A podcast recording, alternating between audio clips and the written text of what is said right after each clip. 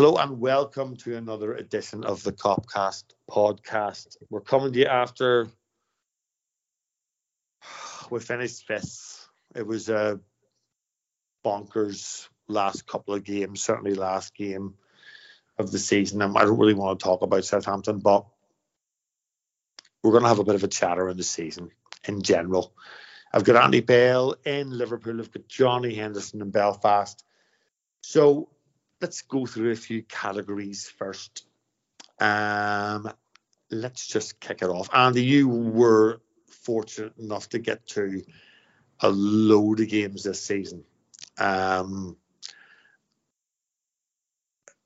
is it is it cliche to say Manchester United getting hammered seven 0 at Anfield is by far the right answer? Yeah, that, that is the right answer. I can try and do a more hipster one if you want, or a, a non. Yeah, let's let's go hipster. Let's go hipster.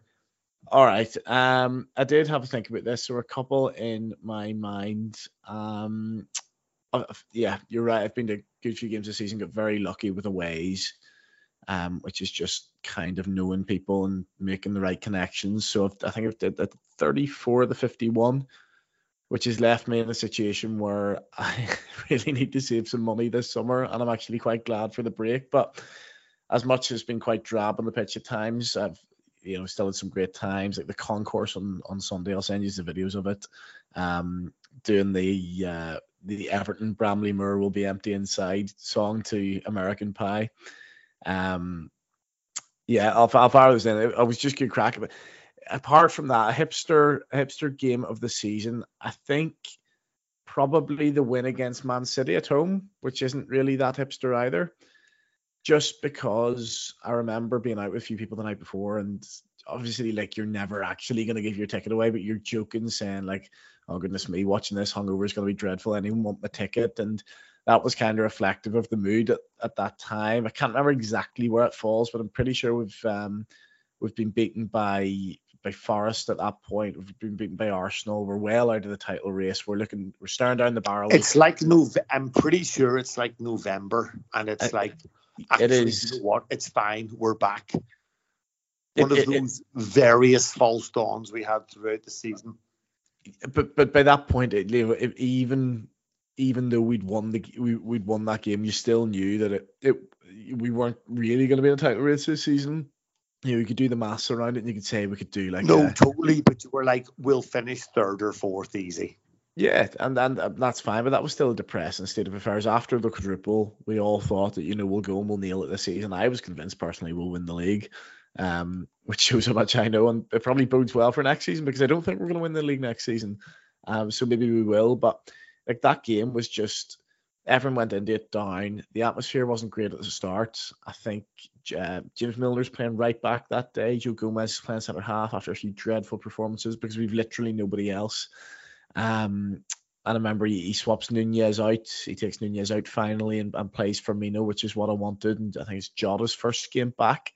He then gets injured again. And just as the game went on and on, and you know, we all remember what Milner, uh, what Foden did to Milner the season before and then Milner won that first tackle, and it got a big roar from the crowd. And Gomez was taking control of Haaland really well. And all those fears that you had of literally the conversations in the pub before where we're going to get beat 4 1, 5 1 here.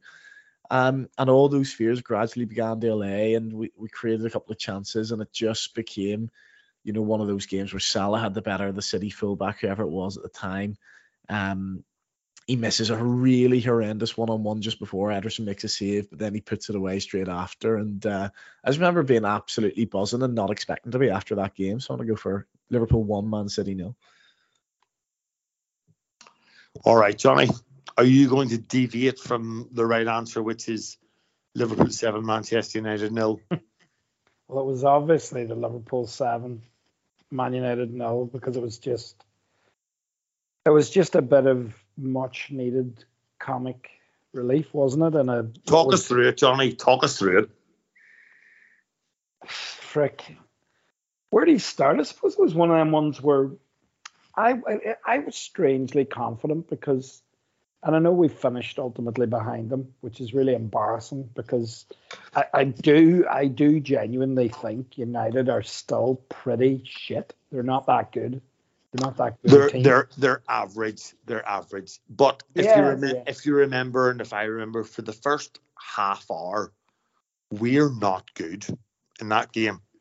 Yeah, and I think that's why it was so enjoyable in the way it panned out because we're not good. I think Fernandez has a has a header which goes narrowly past the post. I think Rashford has a ball over the top and he doesn't control, and you're thinking, and you know they're getting a bit cocky. Their away ends getting a bit getting into it, and because they've been you know beaten out the gate their last few times, and then and then we just, you know, for one glorious hour of of football, then um, we just look like our old selves, and they look like the rabble that they've been for most of the last ten years. When um, Robbo plays this lovely wee ball inside the inside the fullback, I think it's Wan Bissaka, um, who everybody says, "Oh, he's so good one-on-one tackling." but apart from his awful positional sense and complete lack of ability on the ball, he is a liability.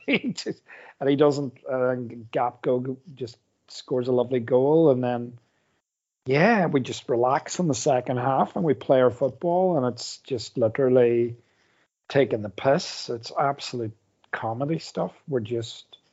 Um, I must say, one of the best aesthetically pleasing goals I think I've ever seen at Anfield as well. By the way, the one where Salah breaks and he he has Stop it, Johnny. That was the go- no. Don't do this now because we're going to do a goal of the season, and that's mine. it's mine as well. Ah, fuck it. you've got the, the the the so-called butcher. You know, when we didn't show up at Old Trafford and they were slobbering over this Martinez, this tiny centre back, but he's such a hard man. And I mean, he was all all absolutely humiliated that day. I mean, he. I think his level against a Liverpool team that were on it was exposed, and yeah, Salah ties him in knots. He doesn't know where he's running. He's running. He's running towards his own goal, and Salah's got the ball, and he's he doesn't know where And he you is. know what, Johnny? I'll always remember that. I'll always remember that Henry quote. And he's like, if you're a defender, never show the attacker your number. Yeah, yeah. Martinez did it about four times and then fell over. He did, he did. So and then the goals, say, you know, Di- uh, Nunez gets a cheap one, doesn't he? He Gets a sack, and then they they get that, and then it's just like lining up. It's like Salah smashes one in, Darwin gets a header, and then obviously, for me, the reason it's a standout game is Bobby as well. We knew we knew Bobby was going, and and he's he just caps it off, and it's just hilarious to beat them seven 0 I mean, it does get lost a wee bit where you know United fans started to weirdly try and turn it against Liverpool. Oh, oh, look at you! Oh, that's how far you've fallen. I'm like, you've just lost seven 0 to your biggest rivals. You've literally got maybe the second worst defeat in your entire history, and you've been around since the late 1800s. And you've literally had the worst league defeat. Have some shame, you know. Uh, so it was just a lovely. That was a lovely afternoon. Now, if you'd asked me my hipster choice, I would have said the same as Andy. So when Andy said that, I went, "Oh fuck, what would be my other hipster choice?" And it was probably more. It was probably more the environment I was in because I was away in Alicante at the time, and I watched it in the bar, and it was the game we we beat Newcastle away, which I quite enjoyed. We weren't great defensively, but it was just a good away win against a team that ultimately, you know, got into the Champions League places above us as well, which is At, bit, at that time, Johnny, I think that we were the only team to have beaten them in the league, and we'd done it twice. Yeah, yeah, and I suppose the other honourable shout as well for the, again, it was a bit of a shit show of a performance and that we started off like a train, really good, and then That's my, that's my answer. Don't do it. It's my answer. um, you're yeah, okay, I'll, I'll you can go. And It's Spurs, right? yeah, it is. Yeah, Yeah. the the Jota. Yeah, Yeah. Spurs is my answer. Aside from the aside from United seven 0 I think we start off and um I'm down I'm down at my old football club. I'm watching it with a pile of fellas used to play football with who are all reds. But it's bizarre scenario where where I used to play football, there was more Spurs fans than any any other any other fans. And my brother was down as well, so it's like a fucking Spurs supporters club. And I'm like, we're gonna hammer these in today. And everybody's like, oh no, no. And I'm like, they're shit, we're gonna hammer them. Three three nil up after like it's two after like five minutes, isn't it? Did it ever Yeah, it go is, yeah. three? Was it not? It was Yeah, 3-0. Salah makes it three after 15 or so. Yes, 3 0 after 15 minutes. It, it it was reminiscent of of like when we beat Arsenal 5 1 um, under Rodgers, the first like half an hour. We absolutely eviscerate them. And then they get the one back. And you're like, oh, we'll be okay. They're crap and we're playing really well. And then they get the second back and we're like, oh. And then the third goal in injury time. And of all people, it's that horrible little gobshite, Richardson. And he takes his shirt off with his shit tattoos and he does his wee pigeon dance with his shit hair. And you're like, this is tragic. Now, my brother, he ran through the pool room and out of the bar, and he didn't even make it back in to see Jota make it 4 3. He ran back in with a big grin on his face, watching me jumping up and down with my mates.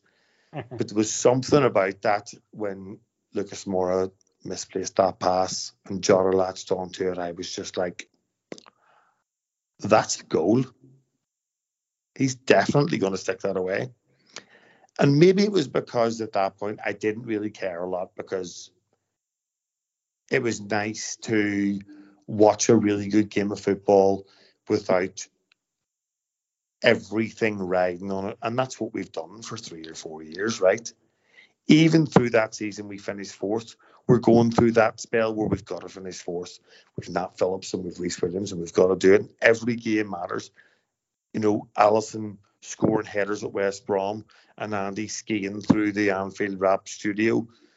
This is where we were, and for the first time in ages, I was just able to, like, just have a nice time at loads of other people's expense, which was great. So yeah, that's my hipster choice. I loved it. Um, okay, If I didn't tell you already, by the way, Alisson actually reacted to that. I don't know if uh, I've shown Ah. you. I, I've I've seen you mention it.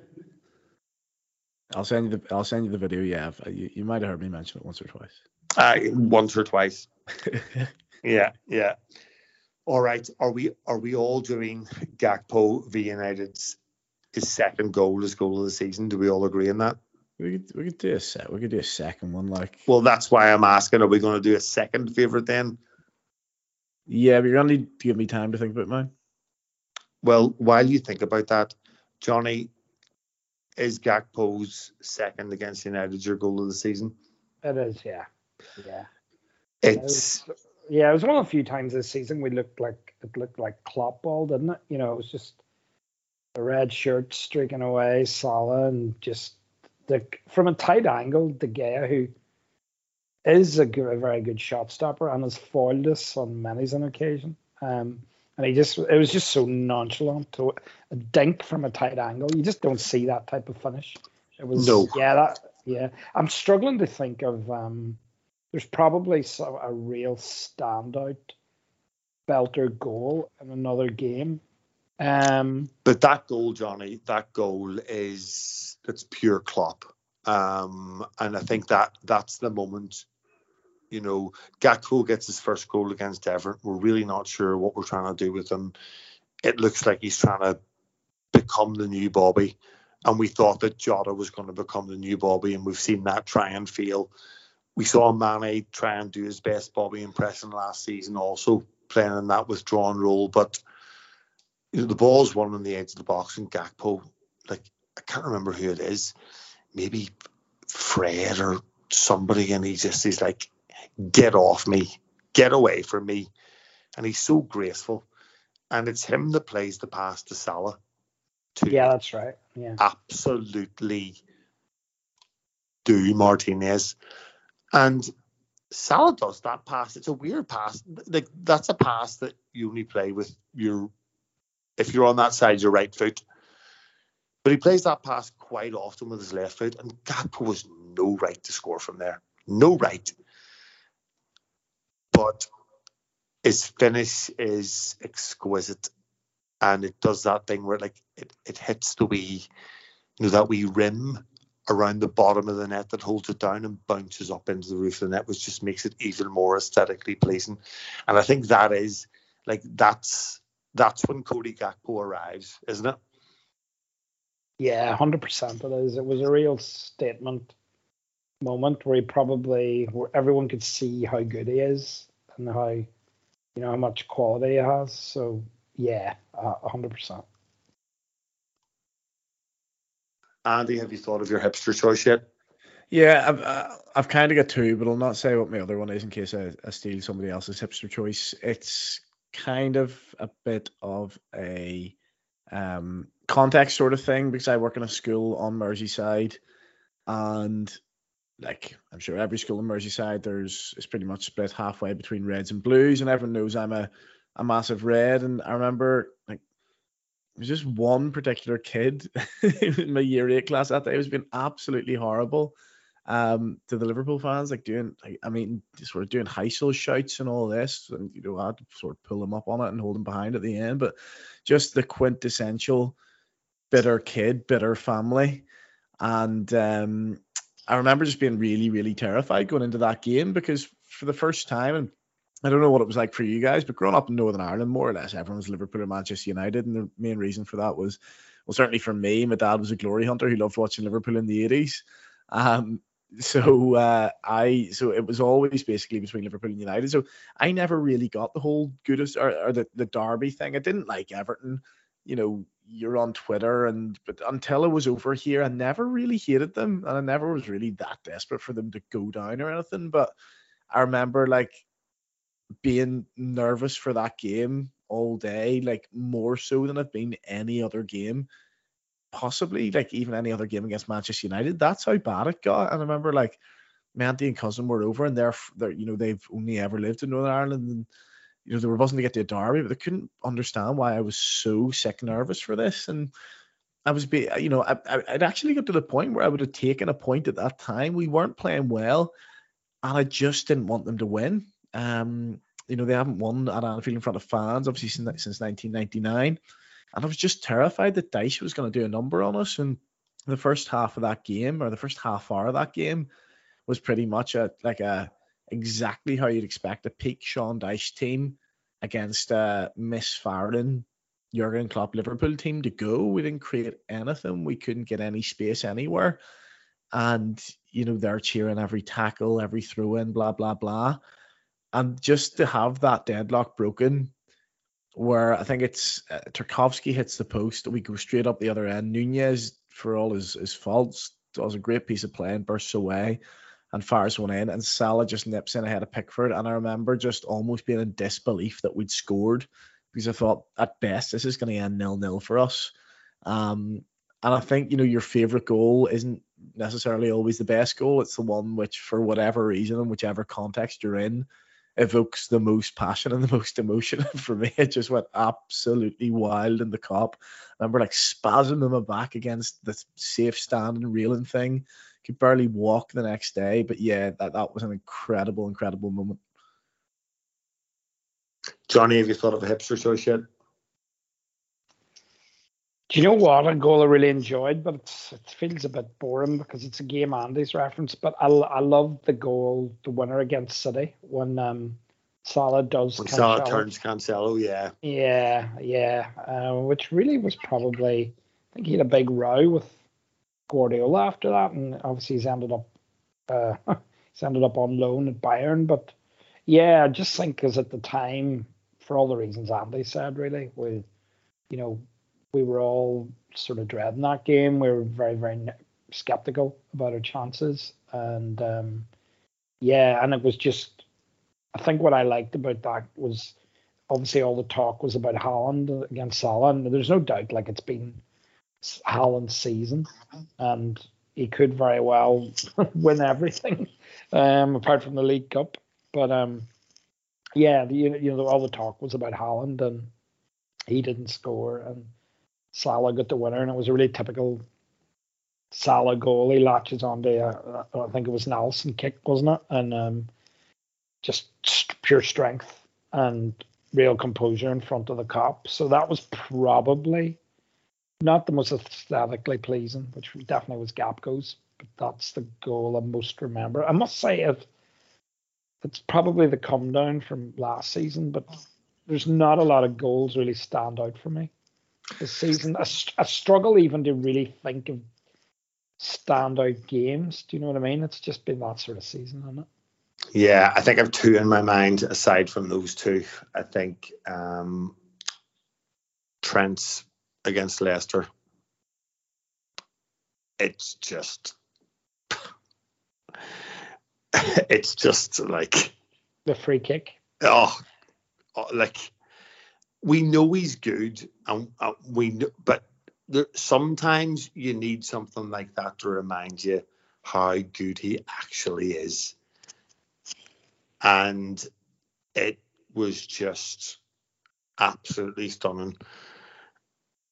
The other one, um, God, I've forgotten it now.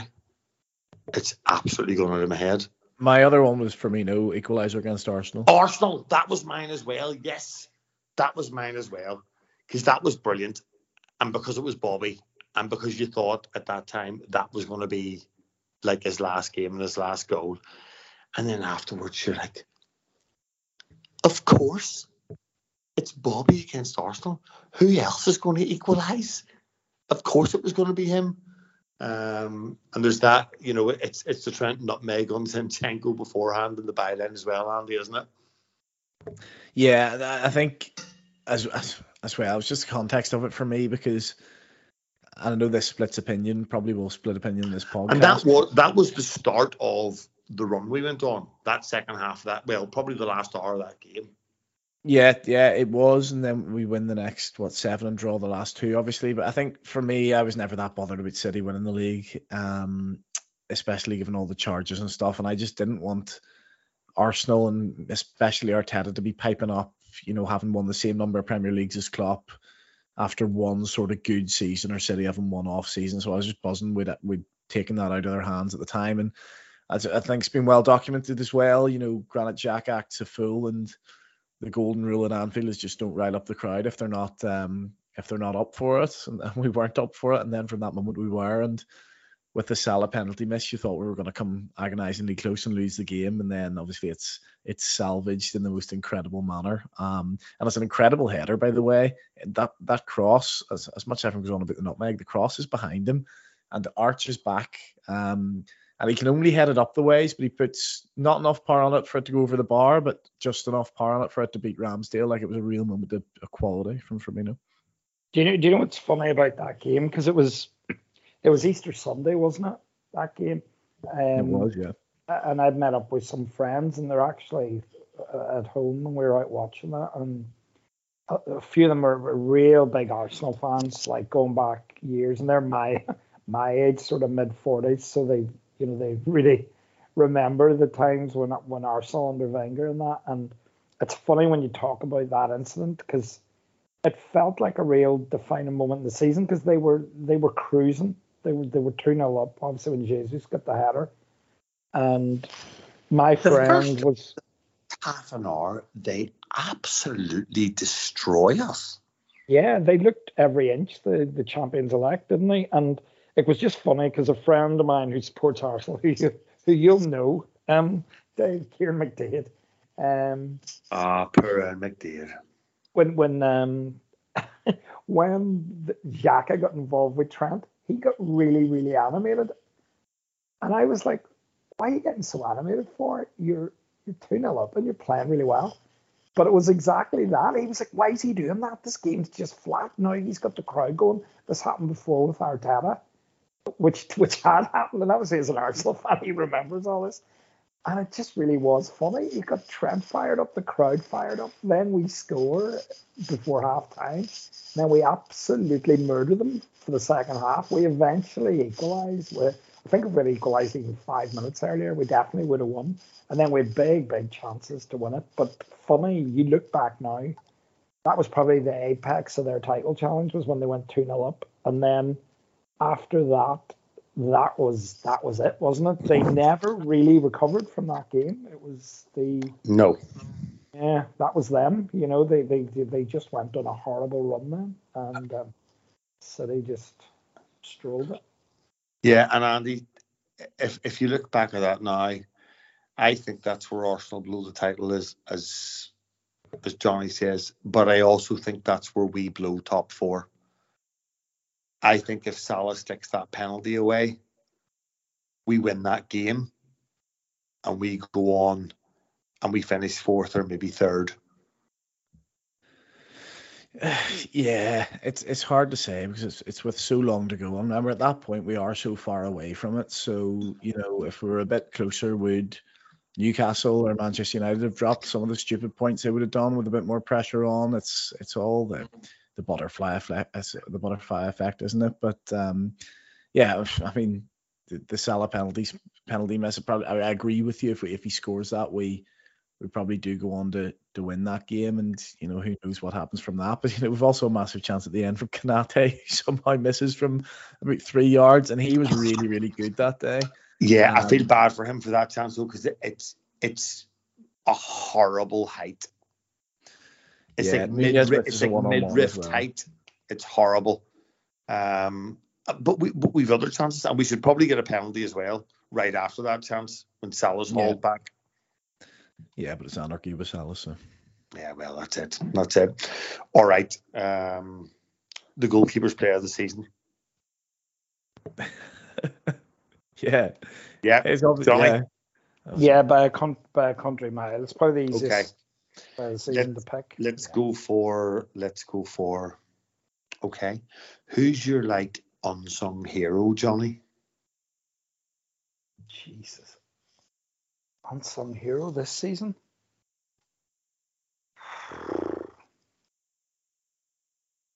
Um, like they're nearly uh, all unsung, so you've everyone to pick from because they were all pish. None of them were heroes though. um, uh, I can't give you an unsung hero.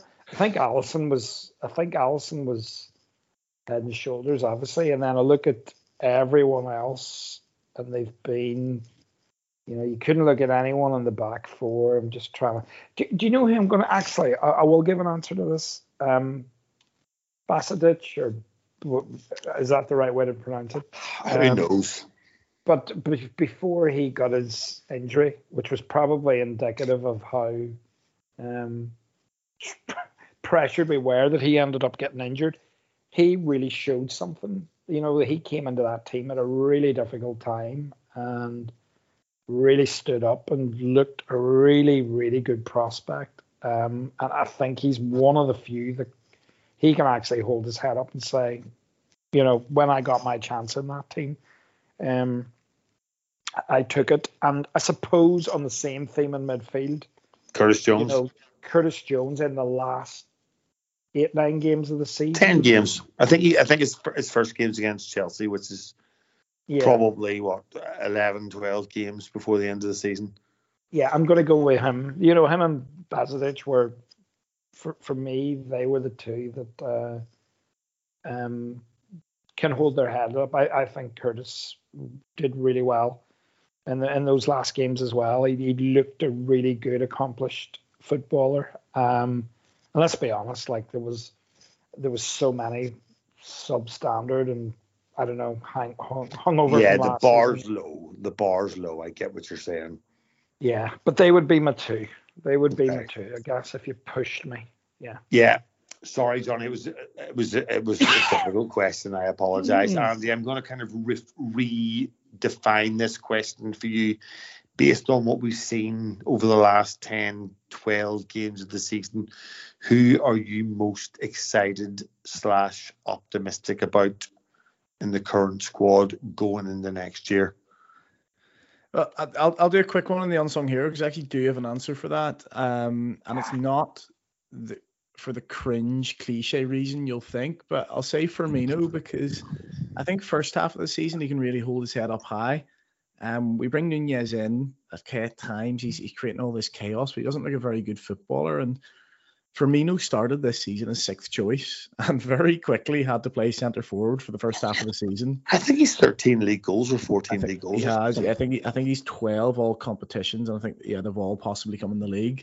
Um, but he sort of went from that striker who you know for the past couple of seasons had been playing well but not scoring, and there was an issue in the end with his numbers. His numbers were never you know on top of the world. They were never Salah levels, but they were really hitting low numbers towards maybe the the season or two before. Um, but he came in and you know was scoring some some lovely goals. He's, he's you know I think he scores a lovely double at Rangers. Um, I was with you at the I was with you at the the Brighton game. Yeah, where and he, he was brilliant. Oh, he was the one bright spot during that game. I think he was the one bright spark during that first half of the season, but because people were so desperate to get Nunez in and see what he was made of, and yeah. we all knew that Firmino was was you know over the hill or going at the end of the season, everyone kind of ignored the fact that he was actually really good, and it's only really when Gakpo comes in and is able to do his job a little bit better than him at this point of his career that we um that we didn't realize that. So obviously he's had a lot of fanfare, but I actually think he's been by far one of our better players this season on a completely emotionally neutral level. Um, and the guys. I think, am I am I right in saying we go to United early in the season, we lose two one. Yeah. And we're not good, but for me that day, I thought Firmino was outstanding. Yeah, and loads of people thought he was crap that night, but I actually agreed with you. I thought he was really good.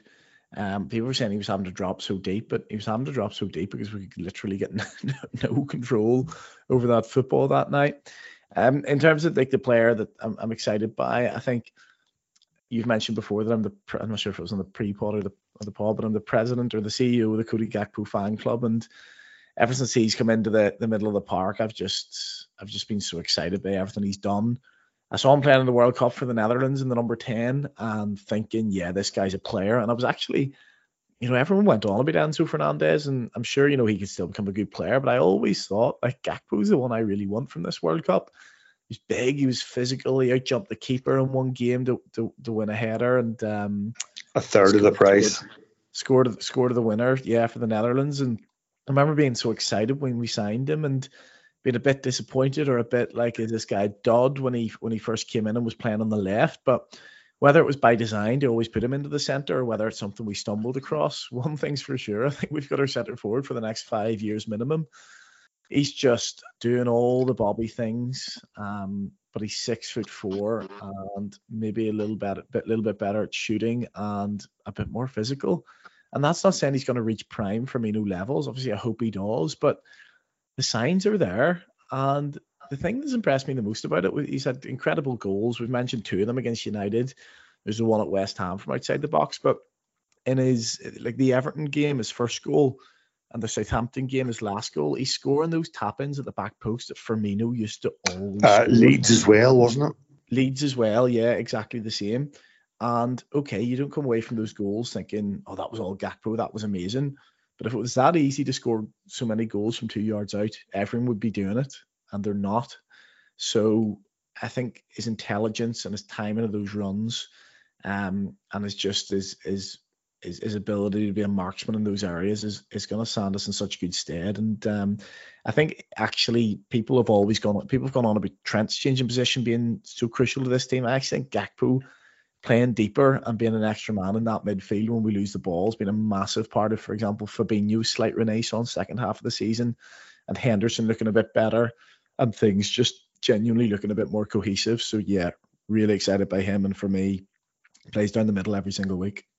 Yeah, it's it's the biggest repurposing of a player since Wijnaldum came in.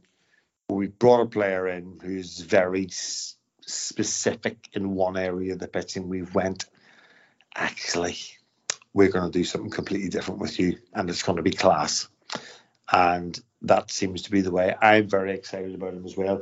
Johnny, have you won since um, Andy gave me two answers there? Have you one player in the squad, the current squad, that you're most excited about seeing next season? Give you two answers. I answered both your questions.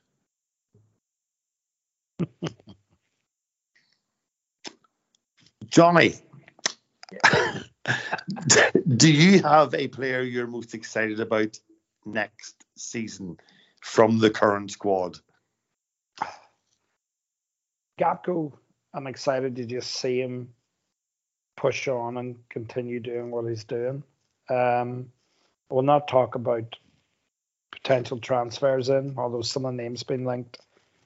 Um, Kone Yeah, we'll and do that Thuram later. would would be very exciting, but I, I suppose I'm looking forward to just seeing uh, Trent again because listen, there's still the old, you know, there's still the question marks about, and it's not about Trent. It's where he's asked to play, and and he hasn't had a listen.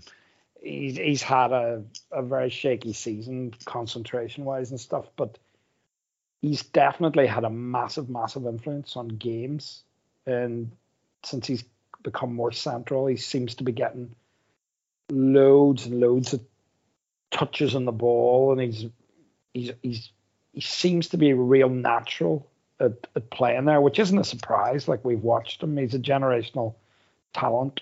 You know, there's nobody on our podcast that doesn't rave about Trent and his ability. But but I think even at the weekend in a in a basketball game, and let you know, you couldn't read too much into it, but the ball he plays to Firmino, or sorry, to Fabinho, who assists the Firmino goal uh, against Southampton, that to me was just classic. You know, the way he just, it was real like Busquets-ish, if I could say that. Yeah. You know, he, he, Just he sort of a, a pass disguises that breaks the lines. yeah, he just disguises it, you know, he just rolls it and it's like literally like there's no there's no cleverness in it. He doesn't chip it over anyone or swerve it or do anything too technical. That's just vision, Johnny. Yeah, yeah. He just sees it and he he puts a bit of disguise in the way he shapes his body, which is what Busquets was a master at. And he takes three or four players out. And I just think if we can put the right, we can get the right legs and engines into that midfield around him, and we can build on that. Um, I'm excited to see what he, he he can do. He can really run games from there. Maybe Yeah. not all the time at the at the really top level. We've got yet to see. We did play a lot of substandard teams in the last eight or nine games. You know, you know they were weaker. We did play the weaker weaker end of the league, but uh, yeah, Trent. But ultimately, you know, two things on this. I think first of all, that's where we that's where our title challenge, and if you want to look at it, top four challenge field, which was against the bottom half teams. Our record against the bottom half teams, certainly first half of the season, is absolutely atrocious. Um, I think there was a away stat- from home. Away from home. Oh, particular. I think there was a stat away from home that, you know, I think we're, we're talking in March. We hadn't scored a goal away from home against a team in the bottom half. So, although you talk about that's That was right up until the Leeds game at the end of April. Sorry. Mm. Okay, all right. So that only goes to emphasize my point even further. We have now found a way to get back to doing the thing that doing the thing that Wenger always did when Arsenal qualified for Champions League every year for about ten years in a row. He would beat the shite all the time. Couldn't beat anybody good, but he would always beat the shite. We have shown this season we can beat the good teams if we can get back into that that mood and giving teams something else to think about of going away to Crystal Palace, to Bournemouth, to I don't know, Everton, these teams and just do them two or three nil fuck off and go thanks there's three points. That's gonna be the difference. So and the other thing you were saying, Johnny, the Busquets sort of pass you're absolutely right. But Sergio Busquets never got to the byline and caressed a ball across the face of goal like Trent did for Gakpo's goal against Southampton. So the versatility in what he can do, that's that's impossible to defend against when a player has that much freedom. So good shout. Mine, I'm a big fan of Luis Diaz. He is like, just so much fun to watch.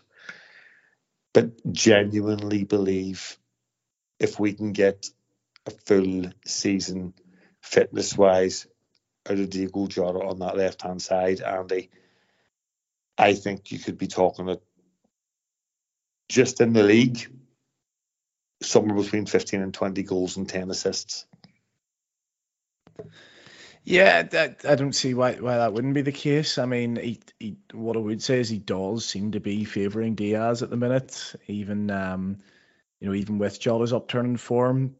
My concern with Diaz is just that with the numbers and like, I know he has he's had it interrupted and we're comparing him against Mane. He's actually doing still more than average numbers and what you'd expect for a, a wide player. But I do wonder, is it? I'm going to start kind of watching it. Is it sort of sexy, stylish stuff in irrelevant areas or in, in areas that, that don't actually harm the opposition that much? Because he looks such a great player, but then doesn't seem to doesn't seem to get just doesn't seem to do the same output that we might need and especially when you look at some of the midfielders we're we're looking at at the minute the likes of and I know it's not a show for it but like the likes of Kone and Thuram they're not they're not really goal scorers. Even McAllister, most of his goals this season have been penalties. So, you know, if we are sacrificing that from the midfield, then you're relying on Salah to get the numbers he'll always get. Gakpo will probably do slightly more than Firmino, but you still need a few more than what Diaz is doing right now. Um, Maybe, do, but like Andy, if I was if I was to tell you that Sadio Mane's Premier League goal scoring record for Liverpool is 13 goals, 10 goals. 18 19, great 22 goals. 19 20, 18 goals. And then 11 and 16. Is that something that Diaz, do you think, is capable of? Because it's it, like they are not like prolific numbers. They're good, solid numbers from a wide forward, but they're not prolific. The 18, the 22, and the 16 in the three seasons we challenged for the title are prolific though for a wide player. That's fair, and that's a and that's a 26, um, 27, you know, 30 year old Sadio Mane. You know, and and and that that's the issue, isn't it? Because those other seasons we were fighting for the top four, and my slight concern is we've got a very nice, good team that might just be fighting for the top four. Um, does does Diaz get there? I think you know, first half of the season, he, he you know I thought he was really, really good before he got that injury against Arsenal. And he didn't quite do the numbers, but were, I think he hit the post three or four times, and that's not like that's not per output. That's just bad luck. And if that, you know, if they hit the other side of the post and go in, then we could be talking that. We don't know, is what I would say. He did the numbers in Portugal, but the quality of the league's the, the question there. We don't know, and there is still a question mark. Whereas we know Jota will get the numbers.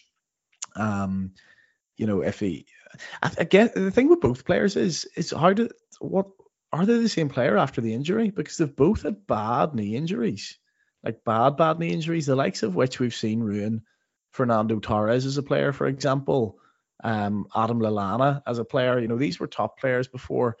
So I'm just fingers crossed and get a preseason into them um, and get over these injuries as best they can. But the, the one thing I will finally say about Diaz is we have a lot of players in this team, and it's not because they're butlers or their mentality's weak or whatever, but the likes of Salah and Trent very much play well when the team's playing well.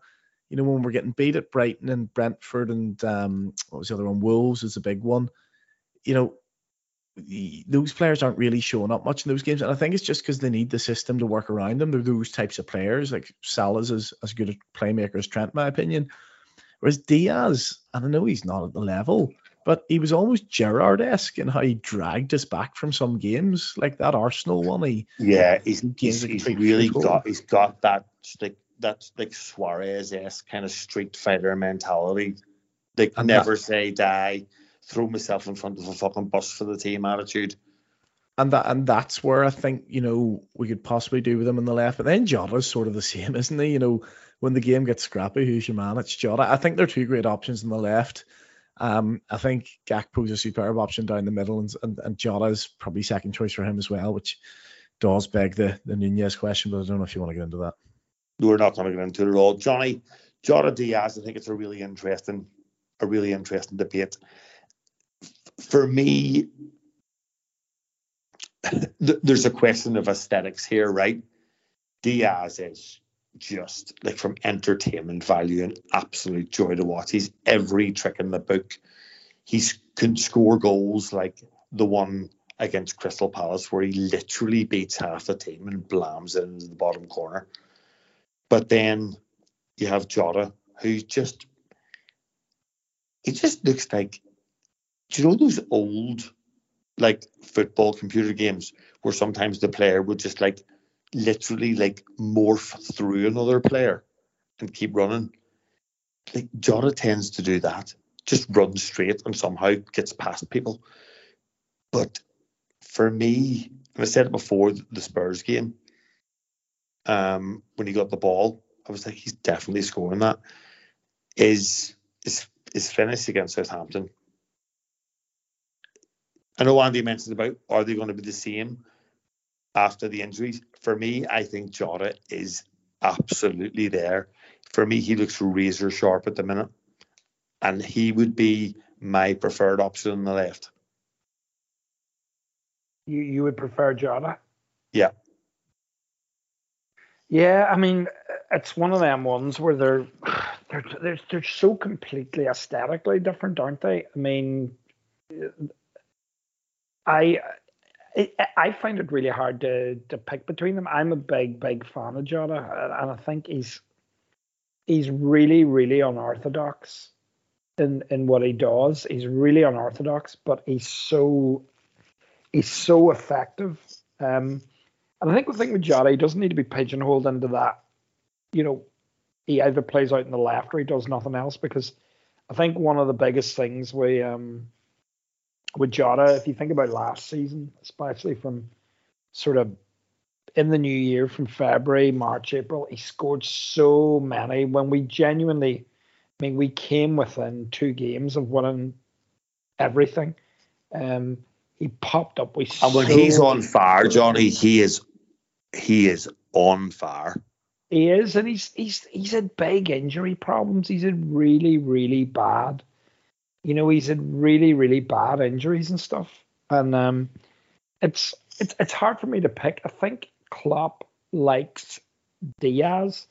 I think Klopp will start with Diaz there, and I think you'll see, um, you know, you'll see Jota starting off the bench, but you will see him playing through the middle, and when Gakpo, you know, depending on the opposition, um, and and and wanting to give give Gakpo a rest on that, but but he can win his place. Like he he definitely could could force his way into the team. And I know some people are like, we could we could sell Jota, but I would be completely in a different camp to that. I just think under no circumstances should we be letting him go. He's he's capable of 15, 20 goals a season. And I think when he when he gets a run and he's fit and he's firing, he's a real he's a match winner. He, he's clinical and he's calm. Um, he's everything you want when you're going for the big prizes, which hopefully we will be. But yeah, listen, a good problem to have. Uh, you know, we we wish we had that type of high quality dilemma in more areas of the pitch. It's not it's not a bad problem to have at all. Yeah, all right, Andy, let's finish it up. Um, next season we know we know where the investment has to come. It has to come in the middle of the park. At the minute,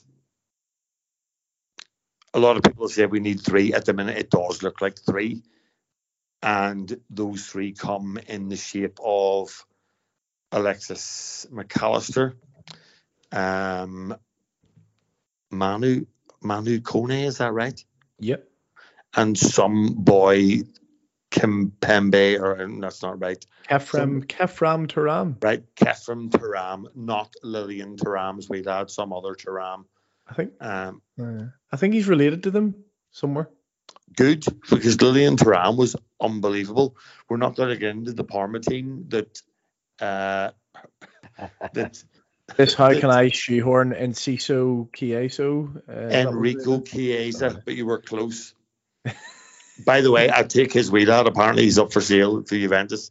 So give me him, but he plays left hand side as well. But anyway, So, uh, like Andy, I don't know how much. much he, sorry, he is Marcus. He is um, Lilian Thuram's wee, wee lad. They're brothers. Shut up. Yeah. Right, I want them even more now. Um, I haven't seen much of these two. How much have you seen, and what do you think? Uh, absolutely nothing. But I right. did do a bit of I did do a bit of research today, like so. Oh, um, oh, good. Tell us. Well, sorry, I, I, did research on Kone, um, and I did like a brief bit on on Thuram. So they're they're both they're both just turned 22, so you know they're they're at that sort of right age that where you know we're not signing sort of a Fabio Carvalho who we tried to throw in and he's not ready and it all goes tits up badly. So they're they're both sort of at that age. Um, Kone's at Gladbach, he's six foot one, played 30 games last season, only one goal, one assist. So he's by no means a um a, a, a marksman or like getting loads of goals from midfield. 24. Let's have another Fabinho there then. Well, yeah. So 24 of those were at centre mid, six at defensive mid. Um, but I think as we come on to talk about, Thuram's probably the more likely one to play in the defensive mid. Um, hasn't had a first team call up for France, but does play for the under 21s. Um, and he's had two full seasons in the Bundesliga by that point, and uh, injury record seems fairly decent. Uh, I haven't done too much on Thuram, but he's had two or three seasons for Nice and Ligue 1 as well. Six foot four, absolutely massive, and seems to have played about half his games this season at centre mid in the eight and half them at the defensive mid. Again, doesn't score loads of goals or get loads of assists, but they seem like two big physical lads who can get about the pitch. And that's, as I think we've talked about before, all I'm interested in. I'll take three Momo Sissoko's every day of the week in the midfield because I think we need to go back to that really. Because if we try and do the whole, you know, Thiago and um, all these beautiful technical footballers in the midfield, then well, City are just doing that, except with more money and able to recruit better players. So they're just going to beat us. We need to do something different. We need to leg them all over the park again, press the hell out of them. You know, have that high octane, heavy metal football. I want us to get back to that.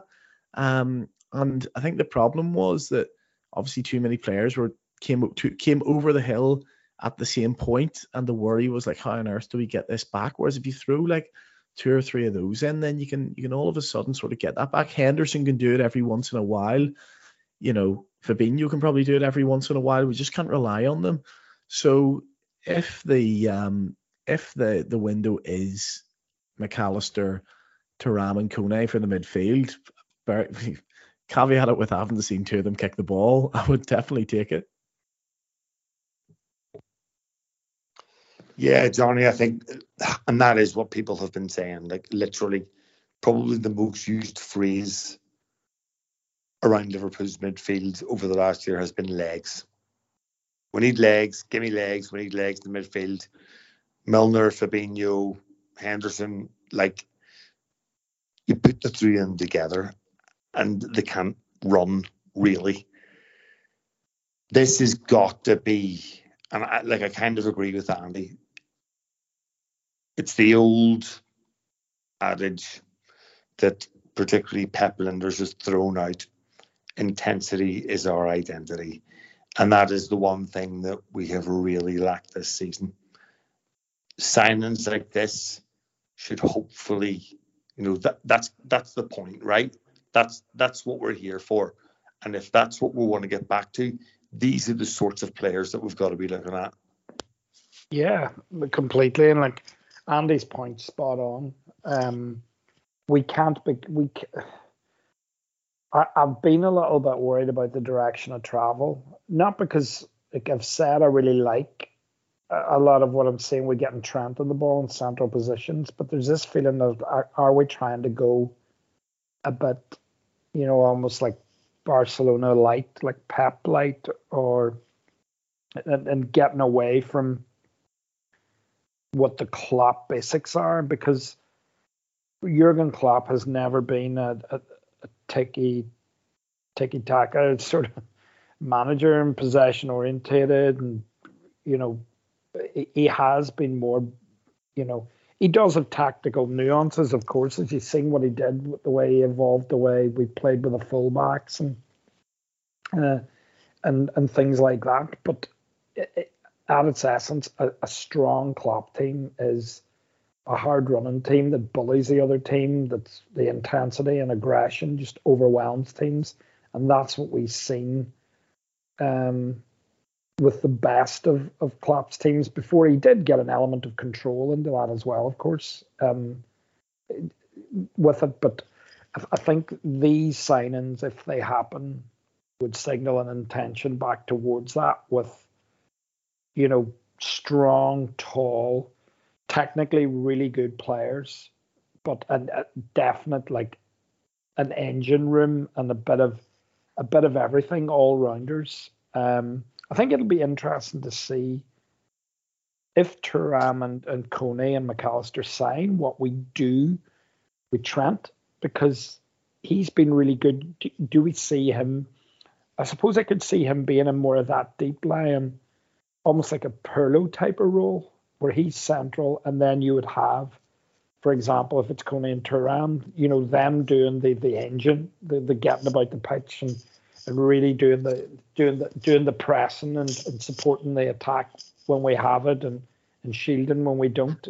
So it's it's it's it's good. I think it's positive. That's it's what we wanted to see. We we all know the midfields being the, the gaping chasm in our in our in our setup this season. We just everything comes from there. I think in a Klopp team. How many years, Dave, did we say it on this this this podcast that playing midfield for Liverpool is the hardest thing, um, because you're literally there to be totally selfless, and that's where Wijnaldum was was was never replaced. So, yeah, the, the signs are we're going about addressing it and getting players of the age and profile and talent that that you would want, and they are. I've seen bits of them. I've heard about them, and people who I would respect their opinions on, especially like um, journalists that, that that, that cover you know that, that, that cover those leagues um, speak very very highly of them. So yeah, fingers crossed that we get our summer business right and um, yeah, put us in a position to be far better and get into the top four again as a as a minimum. Yeah, and Andy, just to finish us off, for for me, something that resonated with me that Klopp always used to say is that Jordan Henderson always used to trot this liner as well. We want to be horrible to play against. We want to be absolutely horrible to play against. And from minute one away to Fulham this season, we were not horrible to play against. And something that has made us so horrible to play against over the last four or five years was literally we did not give you a minute to breathe. We bullied you, harassed you, you know, assaulted you whenever you had the ball or whenever we thought you were going to get the ball. And the closest I've seen to that from we used to do that was um, what City did to Madrid at the Etihad in the second leg of the European Cup semi-final, um, where they just, yeah, they picked them. Basically, they picked them up and threw them around like a rag doll. It's players like this are going to get us back to that. Yeah. Yeah. Obviously, if if what we're told is is true, and you know we've all built up this image in our head of these two players, and I hope they're they're what I think of them in my head because they yeah, but Andy, I'm not. It doesn't need to be specifically these two players. Yeah, it's just that that profile we're talking about. We don't we don't we're not talking about a, a, a Thiago Alcantara. That's not what we're looking for now, right? Yeah. Well, put it this way: if if our three, um, you know, I don't want to see a three in midfield of Alexis McAllister, Mason Mount, and Thiago Alcantara because I think that's exactly the opposite of what we're talking about here. You know, if if, if we go for go for if we're going back to what we were, and see to be honest, I don't even think at times we're we're particularly horrible to play against when we we went on that run uh, to the nearly getting the quadruple. I think we pick our games really really well in that run. At times we're not fantastic in in large parts of that season. And personally, I don't think it's anywhere near the quality of the team that wins the league or wins the Champions League. Um, and that's not to that's not to degrade that team or the, our last season at all. But I do think it has been three years, three years and counting since we we've actually played that style of football and been really horrible to play against in that way.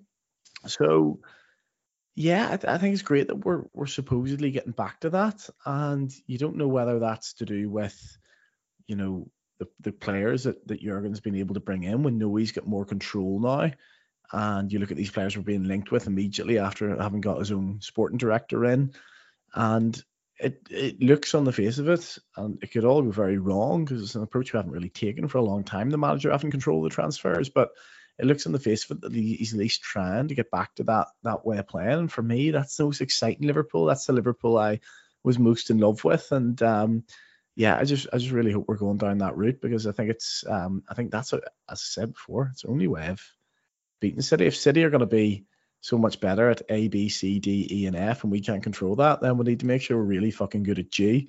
Um, and that's one of the that's one of the things we do have in our armory. It's that passion. It's using Anfield, and it's um, it's it's the it's the intangibles, I suppose. Yeah. All right then, lads. Thanks for that fairly kind of obscure season review. And until next time, um, up the let's just be really good at G randomly reds.